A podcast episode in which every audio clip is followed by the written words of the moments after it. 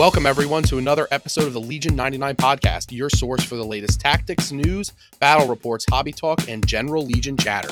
All right, and welcome back, everybody, to the Legion 99 podcast. Uh, my name is Mike. I'm here today with Pat and Rich, two of my good friends who are helping me out lately. How are you guys doing today? Doing great, doing great.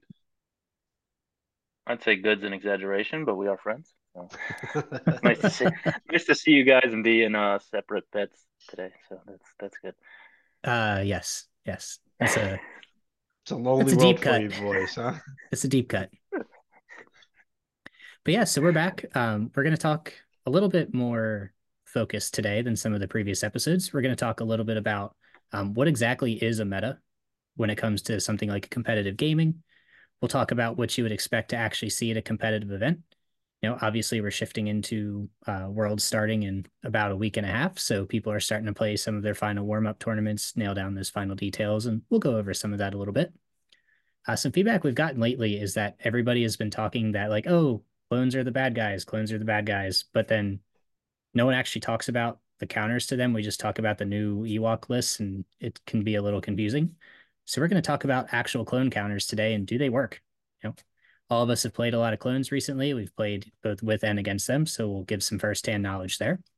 Uh, and then we're going to talk a little bit about lists that we've been playing recently, getting set for worlds ourselves, and some of the dark horse lists that we expect to see do pretty well in Adepticon.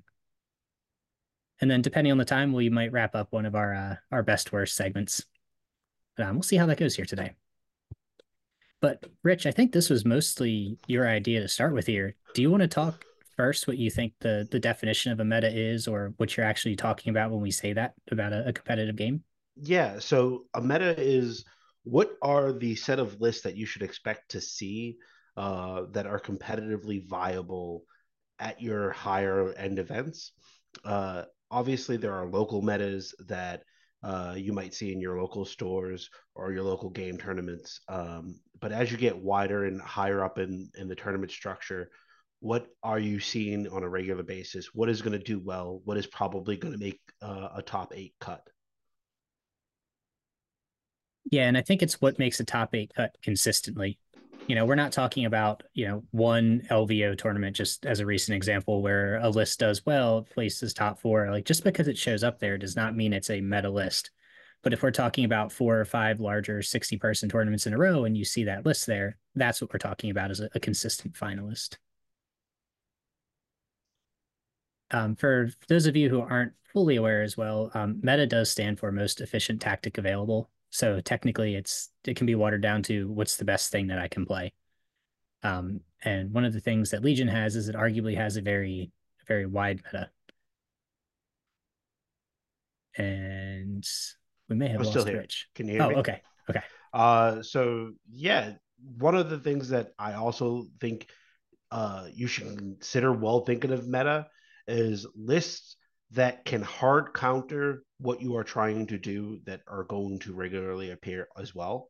Um, because, for instance, we haven't seen Tempest Force uh, really have a breakout hit in in uh, the top eight uh, of tournaments. However, I would say that you still need to be aware that people are going to play those kinds of lists because they appeal to a, a type of gamer uh, that most competitive games have.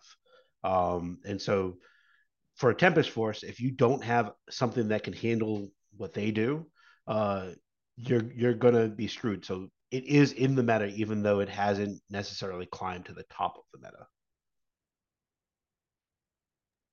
So does that does that make it part of the meta or does that just mean that it's something like a skew or a counter list that you should be aware of? Because i do think there's a difference when you're planning you know planning for an event.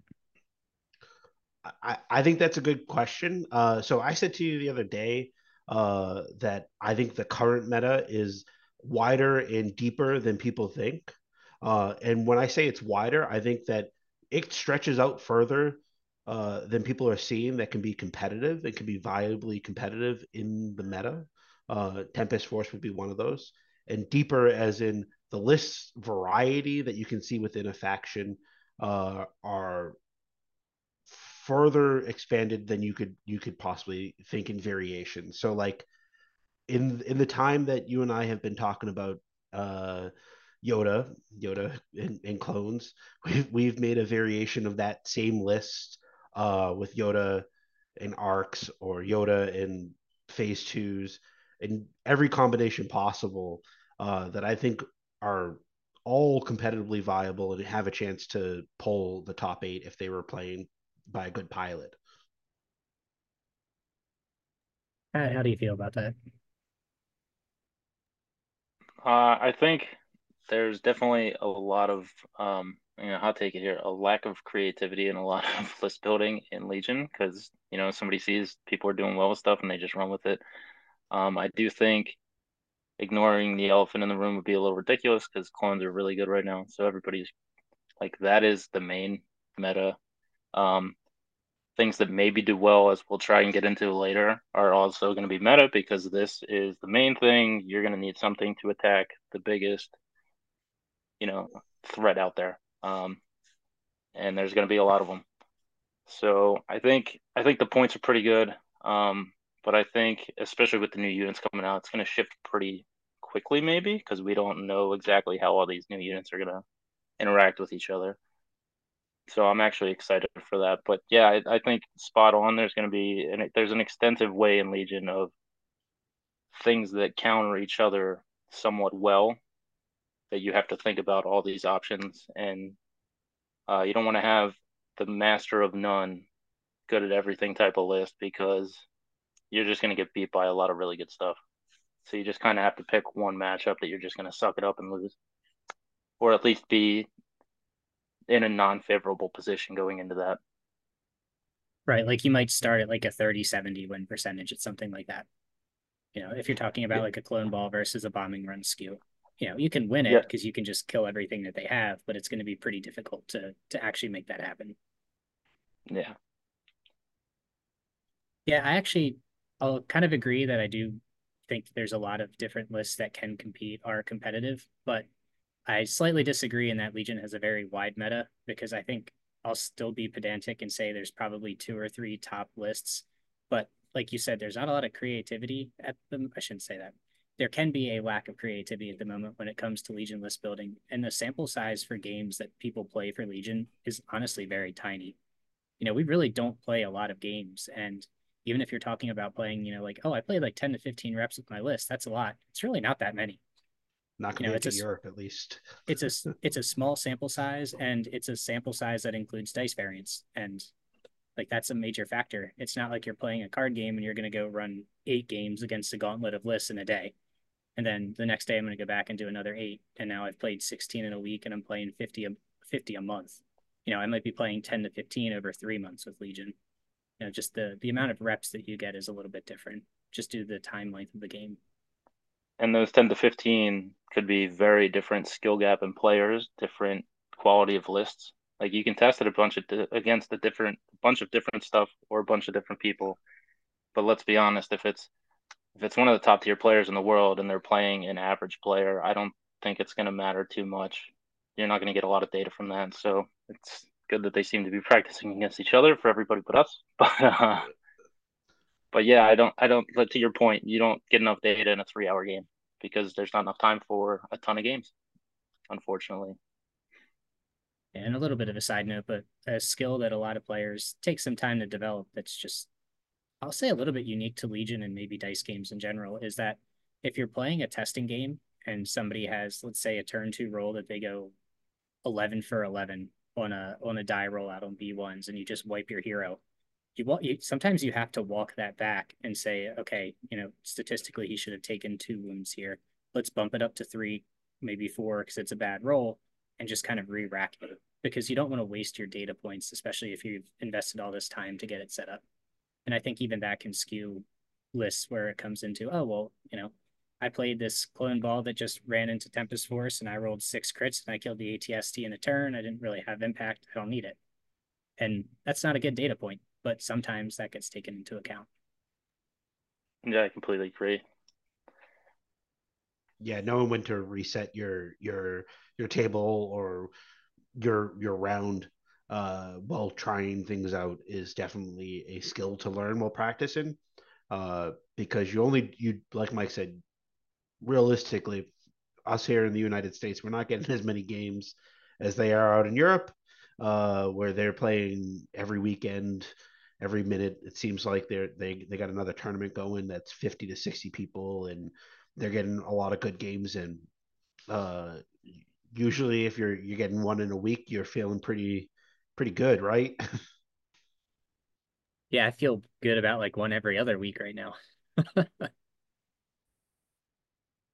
But yeah. shift, shifting gears just a little bit, but staying within this general umbrella, um, if we've kind of defined what a what a meta is in, in loose terms, let's kind of talk about some of the lists that you'd expect to see at a competitive event.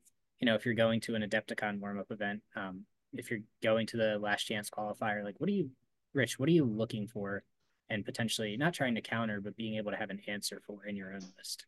Well, we all know that clones are the bad the bad guys right now. We're we're all in a clone meta. Uh, and so you want to have a way to, if you're playing clones yourself, like I usually do, uh, you're looking to make sure that uh, you're able to handle the things that clones really do well. Uh, you know, getting a lot of uh, tokens over co- tokens, getting a lot of uh, shots over cover, getting a lot of shots through dodges.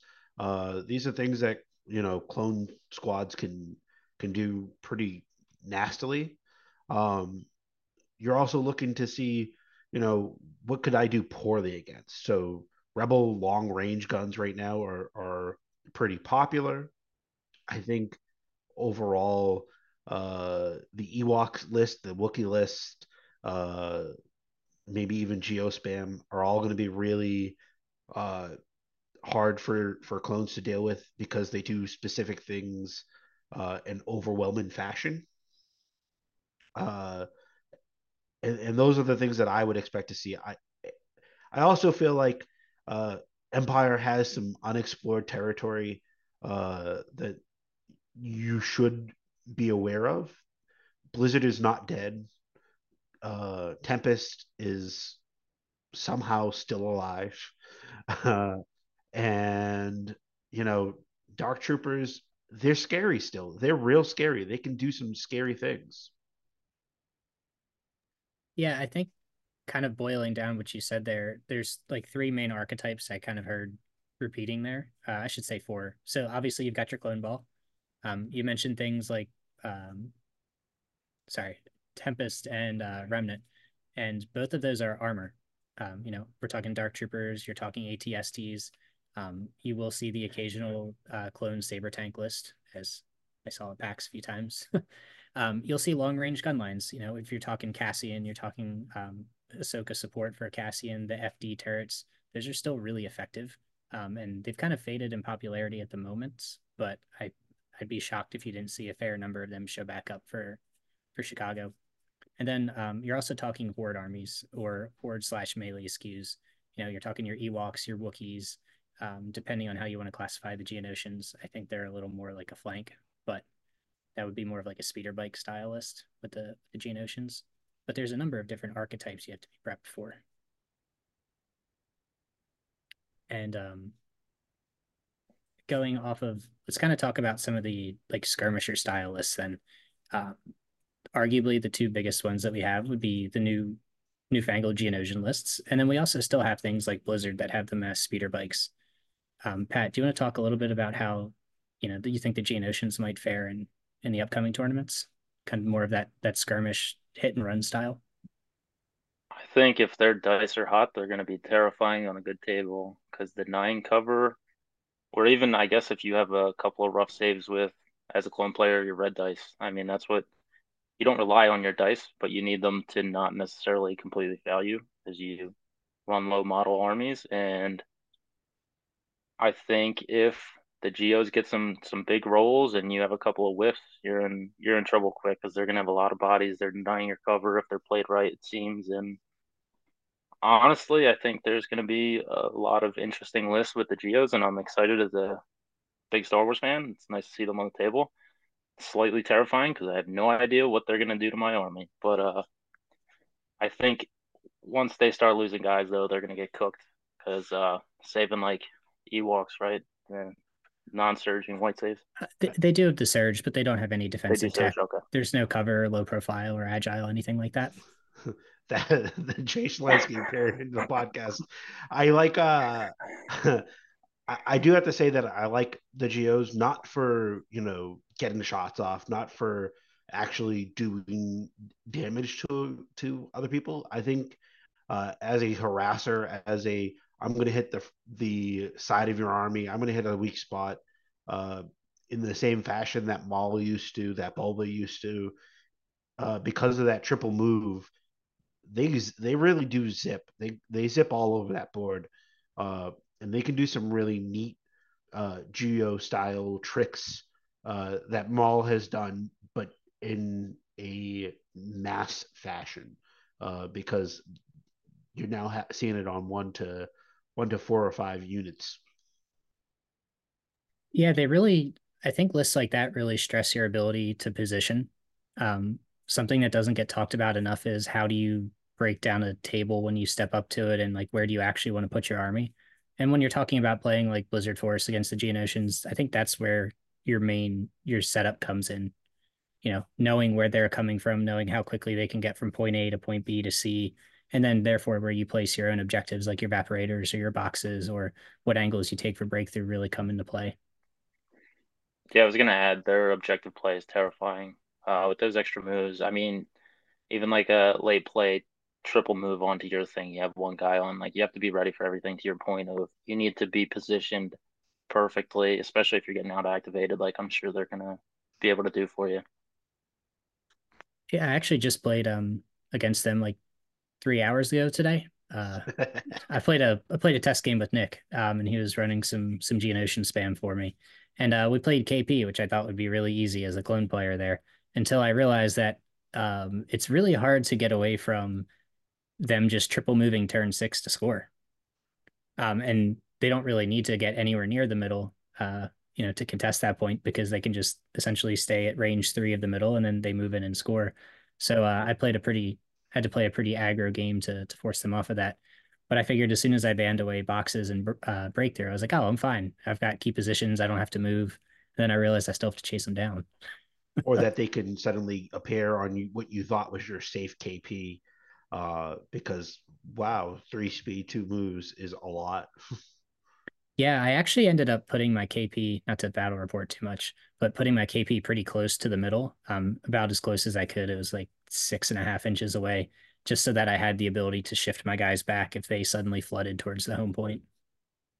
I didn't know if that was going to bite me too much with them being too close to it, but I didn't want to have to, you know, leave two of my eight activations at home to deal with it. Yeah, seems like a double-edged sword there. Because when you first said it, I was like, is he saying this is a mistake to leave it that close because they can get to it that much easier? I guess it depends on deployment and a lot of other things. Because, like you said, you don't want to waste too many units um, safe, keeping your safe one safe, which it should be in basically every matchup, but it seems like it might not be. Or uh, do you just make them try to go after that and just smoke them when they do? I think that's a good way to segue into the how do you counter clones, uh, because one of the ways that you you do counter clones is by being mobile, uh, using maneuverability to counter their ability to just ball up, uh, making it so that they have to fight on multiple friends or you have to move at a moment's notice can take away their tokens. And if you take away their tokens, uh, you have a little bit of a better ability to crack into them. Yeah, movement is a really good way to put it. Um, you know, your average average clone list right now is eight to nine activations. Um, two of those eight are single model, which usually are are Jedi or Padme lists, and another one tends to be an Echo Strike. So it's another one that doesn't have a you know a great deal of wound capability. You can't really hang it off by itself. So you have to really I shouldn't say have to. One of the things that you can do is you can really spread it out and you can try to pull the clones apart to another side. Um, my follow up question to that would be for both of you guys as clone players, does that actually work? or is it a little bit more of a like a paper strategy? Because I don't know if that answer is crystal clear, you know, as a as a blanket statement.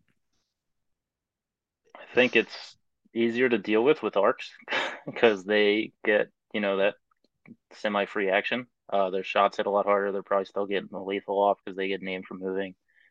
Um, so if you don't have them in your list, you probably should, especially with Geos trying to make you run around the uh, the map here. You're gonna want fast units that can keep up. But I think it's very uh, objective dependent and deployment dependent on what they're able to force you to do. So I think I'm gonna hate myself for saying this. When you're playing a clone person, you have to force one or the other to be terrible for them. Um, and if you're not, you're not gonna have a good time probably because, I mean, they're the army that's supposed to be elite at small numbers, and they are. They might need a tweak, but like you need to force them to do the things they don't want to do. Um, sure. I don't think it works the greatest, but there are definitely plays to be made where you're forcing them to do things they don't want to do, and you're going to win the game because of it. You need you need to leverage that bid uh, that your list should be having if it is not the the the fist, the hammer, whatever you want to call it, uh, because if you have a bid, uh, you're bidding to have that objective, you're bidding to have uh, that deployment in conditions, and you definitely want to make sure that your battle deck reflects the objectives that clones are not great at. You know, the breakthroughs, the the uh, bombing runs. Uh, I I don't think you should take payload, but maybe sabotage uh, if you're playing the geos.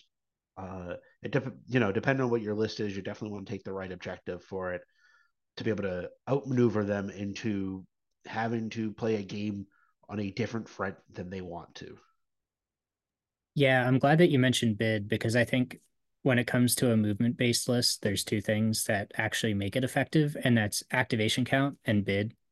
Um, if you're playing something like a Blizzard Force at 800 points, clone player doesn't feel terrible. Um, you you're probably capped at nine, maybe 10 activations. It depends if you have Vader or not. And the clone player is equal to that. So if you're playing breakthrough, you've got all these fragile speeder bikes that are are viable to get shot down by the arcs, get their free aim when they move. Um, if you're playing something like Payload, same thing happens, and the clone player can force a three by three skirmish where you're just going to win under weight of numbers. Um, if you're playing Bombing Run at that stage, especially if you're against Yoda, having free actions to move your own players with Padme's two pip with Yoda's guidance actually gives you a number of ways to pick up the bomb and almost play goalie when the speeder bikes come and drop it. So it's still not a terrible matchup. So you know Blizzard doesn't exactly do very well there when it's um, I shouldn't say that. It doesn't do consistently well when they're only playing with nine activations and may or may not have that force user there. I think if you're trying to play towards something like that, you're you might actually see some of these STAP uh, Geonosian lists coming forward where they have the 12 activations and they can go three or four times after the clone player has gone and they just have more mobility and it's not tied to just three units. 12 um, yeah. activation STAPs. What are we in 2022?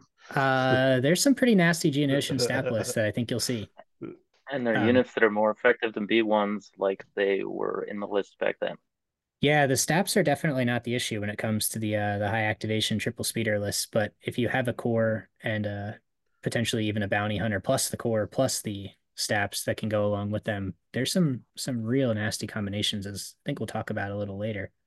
Um, but I think that's I think you guys hit the nail on the head there. Force them to move and take a bid so that you can play your objectives with your higher axe.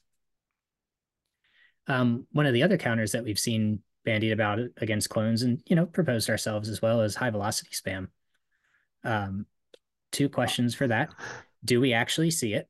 And when we do see it, how effective does it actually turn out to be?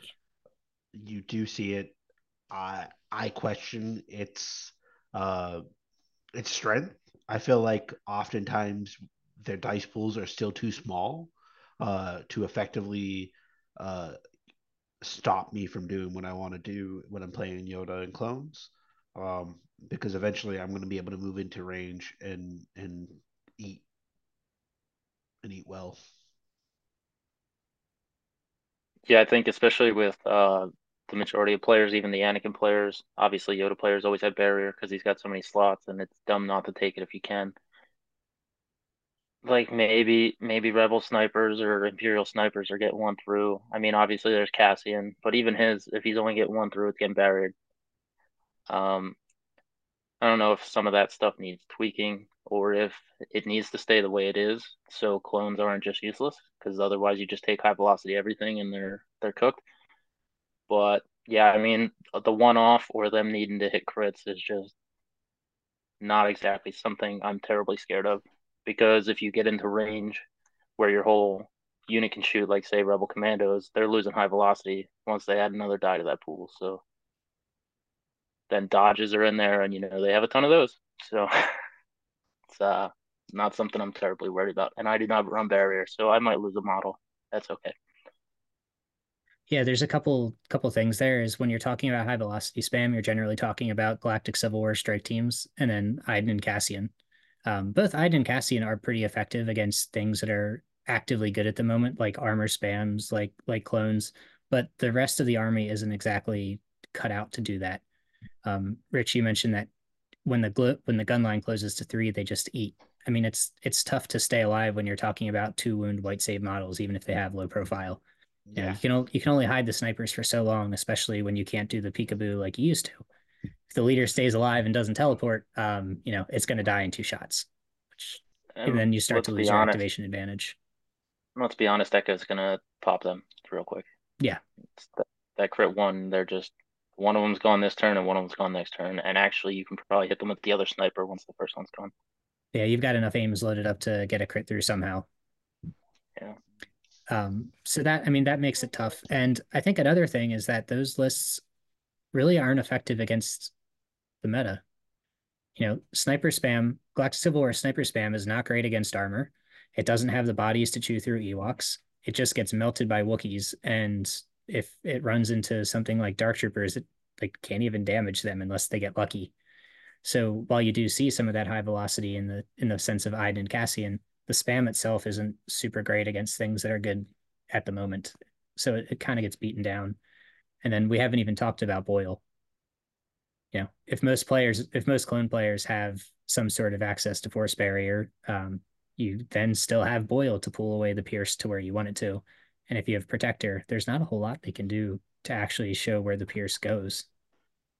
Yep, that's exactly why that's in my list without barrier because I can just choose that Boil's taking that one wound you tried to put on my Z6 or my fives or whatever else I have in my list. Rich, I think you said Kenobi.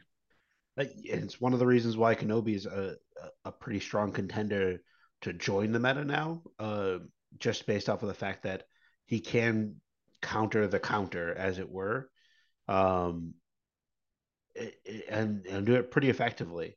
Uh, you know, see, seeing Kenobi back at LVO uh, reminded me just how good Padme really is, um, because she enables Anakin, she enables Yoda, she enables Kenobi, um, she enables all those ARC troopers, and even the ATRT uh, gets a little bit of a benefit from from her.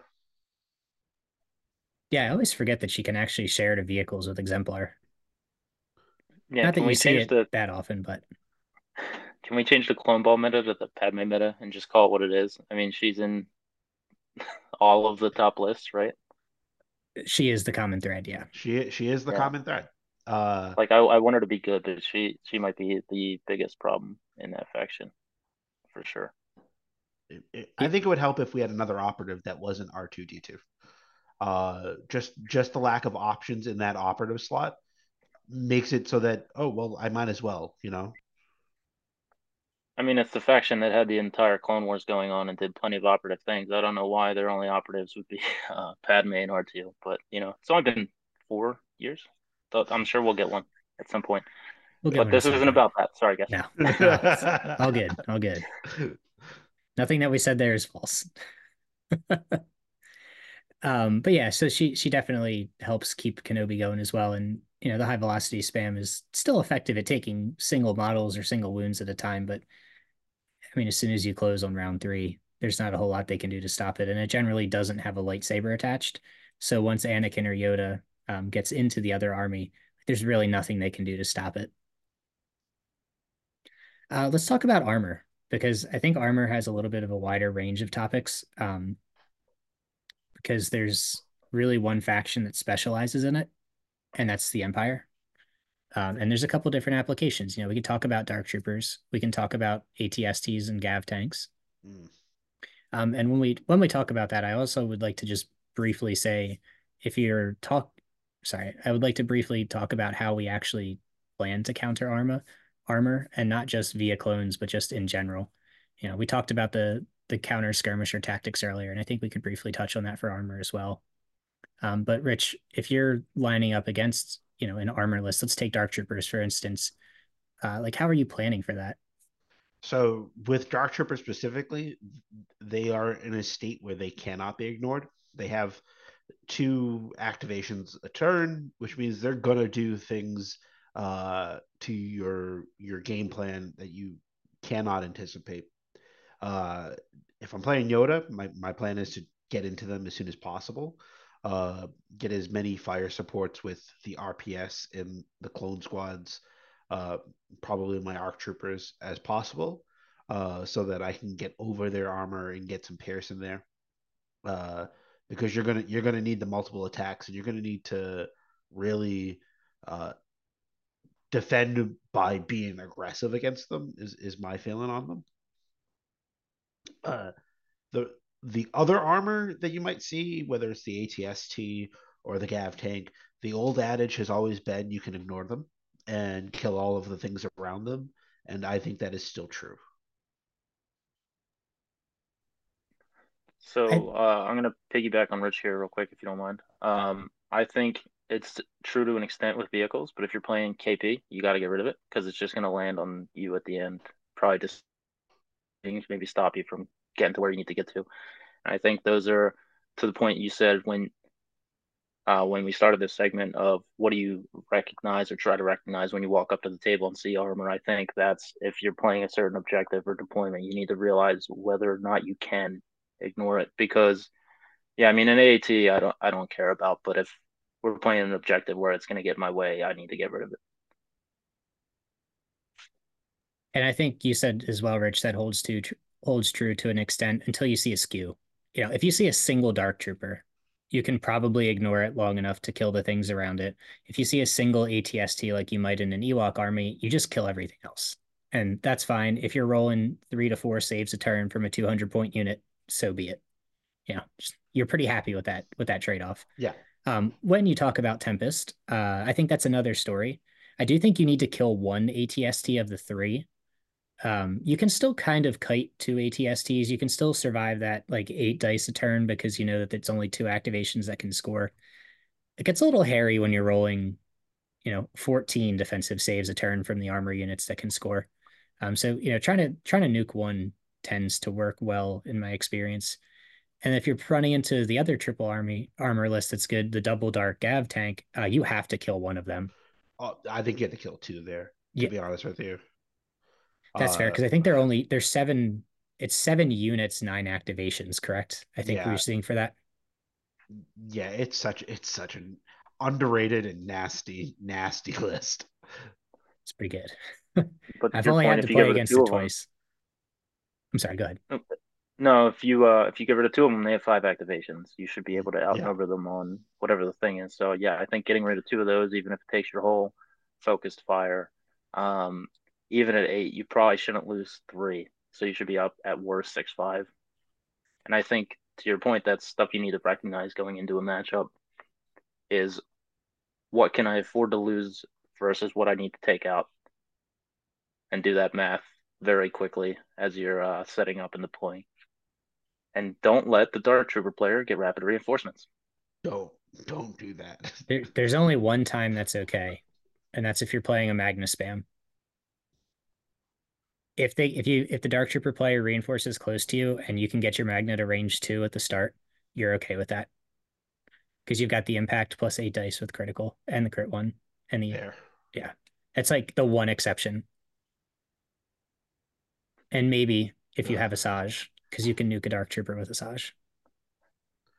I I do feel like uh the Dark Knights got pushed out Dark Knights, the Dark Troopers got pushed out uh by the FD Ahsoka list and Cassian hanging around. Uh, but then the Ahsoka Cassian FD list kind of got pushed out by the clones.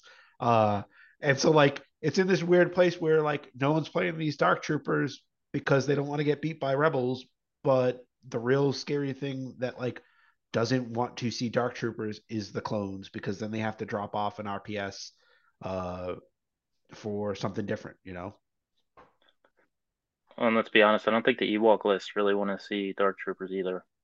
Not not really. No, they're gonna no. they're gonna absolutely melt. They're gonna lose. If there's two of them, they're gonna lose four activations a turn at that point. So, um, anybody who's worried about Ewoks is probably bringing dark troopers before. Yeah, I do think it needs to have the two. Um, because we've seen some remnant v Ewok matchups uh across I don't know if it was streamed at Golden Sprue, but we've we've seen it at uh we've seen it in France, we've seen it in Golden Sprue, we saw one at LVO. Um, if there's only one Dark Trooper, the Ewoks can kind of take advantage of their activations and get into melee with the Death Troopers. Um, and then that takes away a lot of the like higher dice range at, or sorry, higher dice pools at range two. Um, so there probably does need to be the second Dark Trooper to really feel like you have that clear cut advantage against the hordes, whether that's the Wookiees or the Ewoks. Um, but the last point I want to kind of briefly touch on for armor is how much impact do you actually like? How do you plan your impact when it comes to armor when you're building a list? Is there a number you shoot for? Like, do you shoot for I need impact four in my army and this is how I achieve it? Or is it more of a like a feeling based on how much critical you have and how much pierce, etc.? I include my critical as part of my impact. Uh, so whenever I'm I'm counting, I want I want to get to at least six is where I try to aim for. Uh, either you know critical, surge to crit, uh, an impact with some combination of of that, so that you know we're with clones especially because you can fire support into a crit shot from Yoda, a crit shot from Anakin, a crit shot from Padme. Uh, you're throwing a lot of dice and a lot. You have a lot of aims to hopefully hit a surge or a crit uh, to to get through armor if you need to.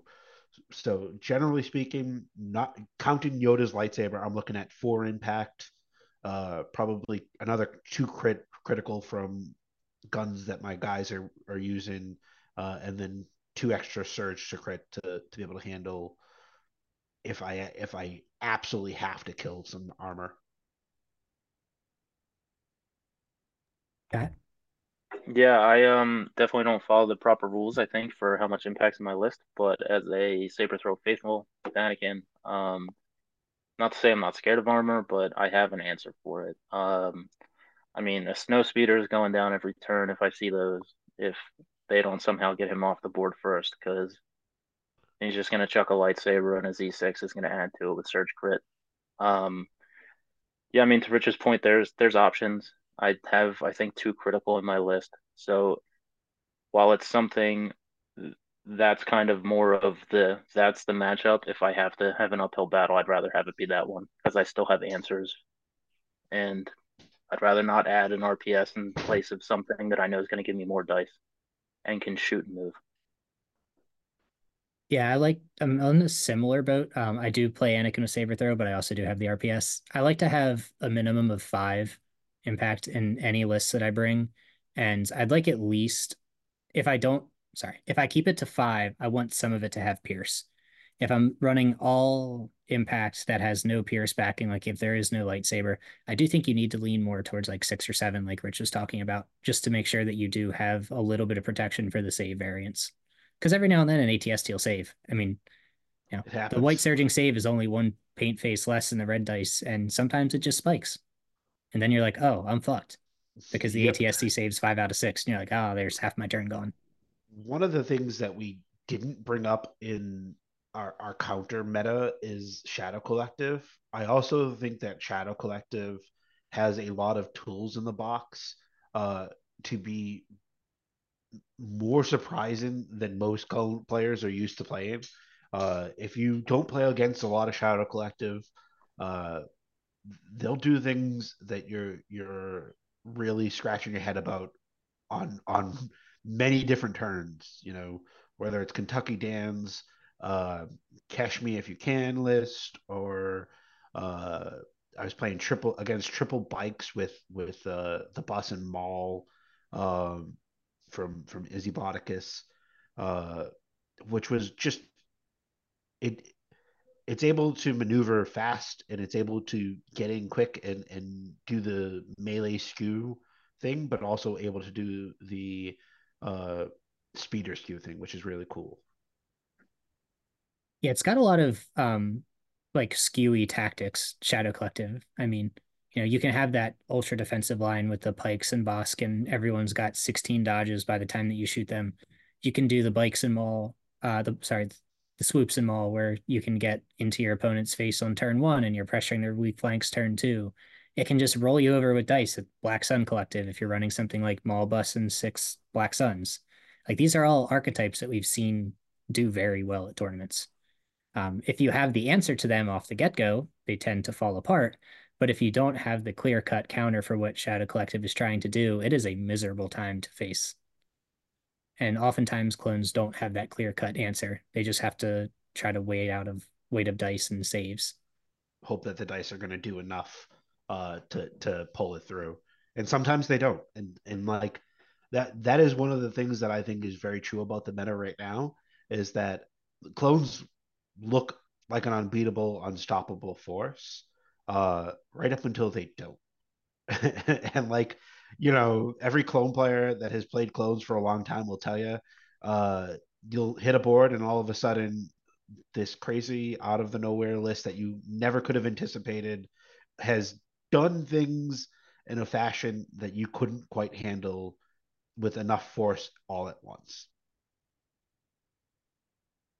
Yeah, I think that's an excellent way to put it. Yeah, I mean, like if you even go back to our game at Sprue, um, I think we both had fairly fair dice throughout the most of the game. Um, but that first big shot I had on you, if you have slightly below or even more than that below average on that first defense roll, like that's probably game because you lost one unit. And oh, uh, yeah, it's a terrifying feeling when your army's like, all right, well, if I have one bad roll, that's it. Like I know that can be for a lot of people, but when you're running expensive eight activations, I mean, make the clone player roll dice. Like, yeah, that's your best way of winning. I I don't think you should rely mm-hmm. on dice variance, but if you can get them to a point where at average rolls they might be feeling a little scared or nervous because it's every roll is I don't want to say terrifying because that's super exaggerating, but like every roll is way too pricey for a clone player, especially one that doesn't have all the defensive tech. If you pick up four dice, four defense dice as a clone player, you're clenching. Yep. Yep, yep, yep. Just yeah. like oh, I mean, well, even here if, goes the whole squad. Have, even if you have the surges, like it, it's a tiny sample size. It's going to fail at some point. And if you've burnt your dodges and you're still rolling four dice, you feel really bad about it. And just make the clone player do that as often as possible. Yeah, big dice pools and picking the time to attack. Don't don't just jump out there and start trying to throw dice. Make sure your attacks are well timed and you optimize that time when they don't have as many tokens. Set it up at the beginning of the round. Know that certain shots you might have to sacrifice a unit and their hit is going to need to hit, but that might be the play you need to make. You need to just stick something, weaken them, and I mean, it, like Rich said, it falls over real quick. It's uh, it's a rough avalanche when you start losing a couple models because they just disappear. Eight X is not a lot, and you know, mass activation or or uh, as I call it, the Wookiees, thick activations uh, are really upsetting. You know, they they can get in there and all of a sudden, you know, your whole plan of oh well, Yoda is going to do a standby and do this really cool, you know, force push into getting a shot off. Now you have to do that to two to three different units because they all got into melee and cool, you're you're in trouble. Uh, so getting in there uh, when you need to, if that's your list, being mobile, if that's your list, or or making sure that your shots count if you're doing the ranged gun line thing. So let's wrap up our worlds talk here with um like two dark horse lists that we think might work. Um, and when I say a dark horse list, what I mean is that something that's not considered traditional meta um, that you think can make the deep run at Worlds, you know, something that can go that 8 0 and and win it all. Would anybody like to go first? I have uh, a I have a what if. Sure, let's hit it. I I think if scale didn't change, Grievous and Geos would be absolutely terrifying because he could just get in there, move as quick as he can around the table, and he doesn't care about these Inquisitors saying you can't force push me because he can't do it anyway. Um, they can support him by just following him up with their moves, and the tables are dense now. Uh, I think at Grievous's height, tables were a little more open across the average Legion area, except for Nick's amazing tables, which have always been great. Um, but yeah, I, I, think he would be. I think he could do some stuff, um, especially scale and relentless. Like he could just be poking with them, and then to your point, um, you know, most of these lists don't have anything for when Anakin and Yoda get in. I'm not. I don't think he's the answer, but he's going to slow them down a lot, especially surging a crit against them. So, do you think something like a if you just put Maul in the place of Grievous here could work instead? I think the because if I'm not mistaken, Grievous has block. Yes. The the, the keyword that two people in the game have. Uh, I guess all of the non-Republic Jedi now have, or no, I guess they don't. They only have it. Sorry, they have deflect. But yeah, I think that deflect nerf uh, really really still hampers him because if he dives into arcs, they're just gonna kick him to death, and then you know fire support. But like if you lose your what 150 point Grievous, and he killed some stuff, you're you're probably okay with that. I, I am going to say Maul in, in some super commandos. Uh, I think that it is an underutilized combo for the Shadow Collective, uh, where they're currently, you know, they do the mobile thing, they do the I have a force push thing that you're you're probably looking for.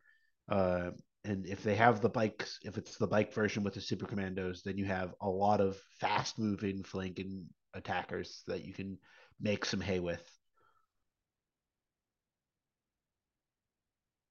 I think my dark horse pick is kind of a cop out, but I'm going to say Bossk.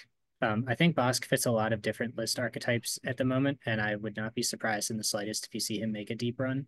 Um, you can fit Bossk and Maul together. You can fit Bossk with Geonosians. Um, you can run a pretty nasty Bossk Seventh Sister list if you want to go to Empire and try a gunline that way. He fits into a lot of different archetypes, and he does a lot of very effective things with suppressive against the Geonosians, surge crit against the clones if they don't have SA, range four poking if you're trying to kite something. He's got that surge crit pierce for armor. Like, you know, he does a lot. Um, so I think I think if there's something that flies under the radar that does well at Adepticon, it, will be Bossk. But let's. Uh, yeah, I was hoping you. I was hoping you forgot to say search crit against armor because that was what I was going to contribute to this segment. Was uh yeah, like it's not the ideal thing to be shooting at, but if it's something you need to get rid of in that matchup, like Surge crit can shoot twice. He's got that one turn where he's guaranteed five crits, pierce one. Yeah, I mean you're taking out half of literally any armor vehicle when you have flying and weight. You know, five yeah. pierce one is going to do a lot of damage to a tank.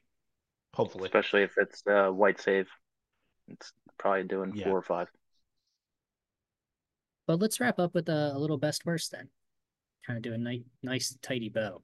And we're gonna do a little twist this week because I feel like we've kind of exhausted all the good categories. I'm not gonna lie. Um, you know, we've hit our special forces, we've hit vehicles, and we've hit non-force users. I think people have kind of beat to death force users lately when it comes to to ranking them in tiers. You know, we've we've talked to that one ad, ad nauseum. Um, we've lamented the status of operatives in GAR. We've praised the flexibility of bounty hunters. Um, let's do keywords. And that's like okay. any kind of unit ability keyword. So, like, what do we think is the best keyword in Legion, and what do we think is the worst? Plotting. Okay. it's the worst. It's the worst. Uh, they fixed cumbersome so that it's actually useful uh, now because you can shoot first and then move. Uh, but plotting is the most devastating keyword. It's very necessary for the Dark Troopers, but it doesn't feel great on your eWeb for sure. Yeah, I mean it's so bad it was literally taken out of the game before it was brought back as a hamper, as a con for taking a unit. Yeah. Yeah. Pat, what do you think the worst keyword is? Just the worst? Yeah, let's start with the worst. Are we talking are we talking gameplay experience or like the worst actual keyword? However you want to phrase it. Because I think I think the dumbest one is low profile. Uh, I think cover should stop at two. Um, the Ewoks would probably need some tweaking then, but I just think canceling three before dodges is is a little uh I love it. a little much. I love it. I love it so much. Oh man. Um, but I guess you could also argue argue that exemplar fits that same mold if we're talking uh gameplay experience. Yeah, it's very Oh difficult. man, It's very difficult to deflect. have a fun time against it. deflect is the worst keyword. It is. It's terrible. It's a 'Cause it- terrible keyword. because as it's written, I mean, as much as I started that as a joke, it on top of the choke changes, killed Dooku, um, killed Maul. No, I, I haven't seen a Ventress since she came out because of the changes.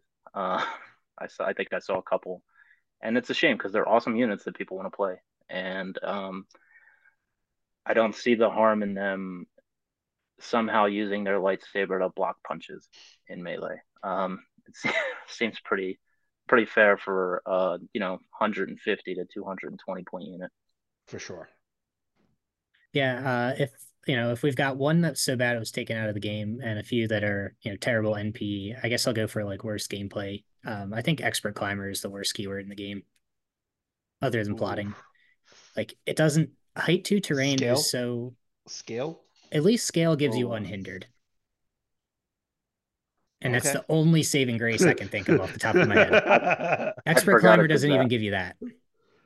It's like literally part of scale. um, but I think like climbing down from height two just so very rarely happens and is ever even possible. It's very difficult to transport and just travel with height two terrain, let alone have things that you're climbing on top of or giving good gameplay reasons. So it's just a keyword that people are paying for that you don't even need. And when's the last time you saw a grappling hook? Never. I was gonna say, that's an 2018. It's two points for something you're never going to use. Yeah. Um, but Rich, what do you think the best keyword is? Because I think there's a, a lot of really, really good contenders here. Uh, it, it's got to be exemplar for me. Exemplar is uh, a keyword that every support commander from Leia to Veers to Krennic would love to have. Uh, the ability to share tokens from the get go is very powerful. Um, and and it's either exemplar or independent for me, but I, I- think I give it to exemplar. I mean, we joked earlier that it's the Padme meta, and that's, I mean, that's why it's that keyword.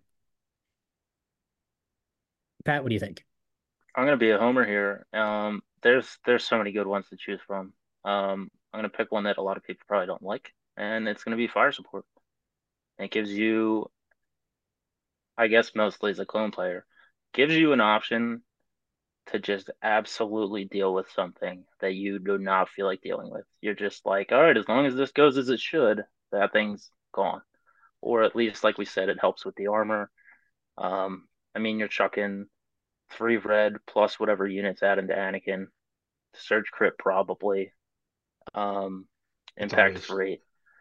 It's Yeah, I always mean- fun to pick up a, a bowl of dice and just throw them at, at the table. It just feels good. It just feels good, even when it rolls bad. Ironically enough, uh, since I did just say I haven't seen one on the table in a while, the last time I played Nasaj, uh, I started a round off where she had to roll 15 red defense dice to to see if she lived, and I mean, even at average, you're not surviving that. So, yeah, um, I'm gonna go with fire support. I'm going to go with unstoppable. I think that it, a keyword that literally gives you another activation is disgustingly good. And it's only kept in check by the fact that it's on a 200 point unit right now. Ace If you- Windu win. Right. If you ever saw like a 160 point unstoppable unit, um, if the unit itself is even halfway proficient, that keyword would make it the unit to play because you're getting two for one for free. And So the Dark Troopers Empire obviously what's up? more of it. Empire will get more of that next, is what you're saying. Um, I think there's a couple things that Empire could get that have unstoppable, like thematically, that would be cool. Um, I hope it's a keyword that we never see more of except for Mace Windu, um, because it just seems to fit him so well. But I, I think that's the strongest one in the game. It's just kept down by the fact that you're on a 200 point unit and it's a 200 point unit that has plotting. You know, the, the keyword is so good they literally had to bring back one that we cut from the game to make it viable. So, you know, this is a question maybe maybe we'll answer next time we we meet up. Do you think that the last round of nerfs that Dark Troopers took, that Blizzard took, uh, in the wake of the meta that we've seen develop, were necessary, or could they have been toned down a little? Um, I think that they, I think the nerfs to the units themselves were fine. Um, I think it is an unintentional side effect that other gameplay rule changes that happened at the same time positively impacted the things that were already halfway decent against the units that got nerfed, like choke, like deflect, taking away the potency of choke and deflect artificially boosted the stock. Well, actually, tangibly boosted the stock of the units that it was good against, aka clones, fire support, you know, heavy impact that then doubled down the pain that the nerfs inflicted to Blizzard and Dark Troopers. I think the nerfs are fine. I think the nerfs in combination with the buffs that other units received are not okay. It's kind of like what we saw with the clones when Rex first got hit. It was too many things at once that affected not just him, but clones in general. Um, and seems like you were hinting at Vader pretty heavily there, but um, yeah, I mean he he got crushed because he got hit by this list got more expensive, or you can't take this, and then choke's not as good. Um, like Vader's still scary, but the fact that he can't pick up my Z6 out of his choice, um, I think the rule change wasn't great, but I'm not mad about as a player of the unit that doesn't want to get picked up off the table. yeah. I'm just gonna enjoy it while it's like this. That's fine. Same. And then before we run, just want to do our usual plug. Um, thank you guys for joining us as always. It's always a pleasure to chat. Um, thank you, listeners, for tuning in. If you're interested at all, check out the Fifth Trooper Patreon. Um, I forget this at the start of every single episode, so I'm sure Jay will remind me again. Um, but check us out on Patreon. You can join our Discord. You can come hang out with us. Um, we do play games. We chat with the chat with the group and such. So uh, feel free to to join us there. Um, and then if you're local to the area here, um, we do have a couple tournaments coming up that have been recently announced. Um, there is a tournament on March 2nd at um, Top Deck Games in New Jersey. It's going to be a warm up tournament for Worlds. There is no player cap. Uh, the player cap is as many tables as Nick can supply, so it's capped at 64. So don't be afraid to sign up. You will be able to play. Um, and Inquisitors will be legal. Uh, so if you have a, an Inquisitor proxy, just send it to Nick and you'll be able to proxy it for that event. It's intended for an Adepticon warm up, so we're going to try to play with everything that's available for Adepticon. And then on Saturday, April 27th, I know this is a little bit further out, but there's going to be a tournament, the Keystone Classic 2 in Wilkes-Barre. Um, last year we hosted, I shouldn't say we, last year it was hosted at um, a hotel just outside of the Scranton Wilkes-Barre area. It was really nice. Um, we had our own little ballroom for it. So they're going to be putting that one on again. And uh, signups for the Game Up link are available there if you uh, search for Keystone Classic 2 on the website. But I hope you guys have a wonderful day. Um, we'll chat with you in a couple weeks and stay warm, stay safe this winter.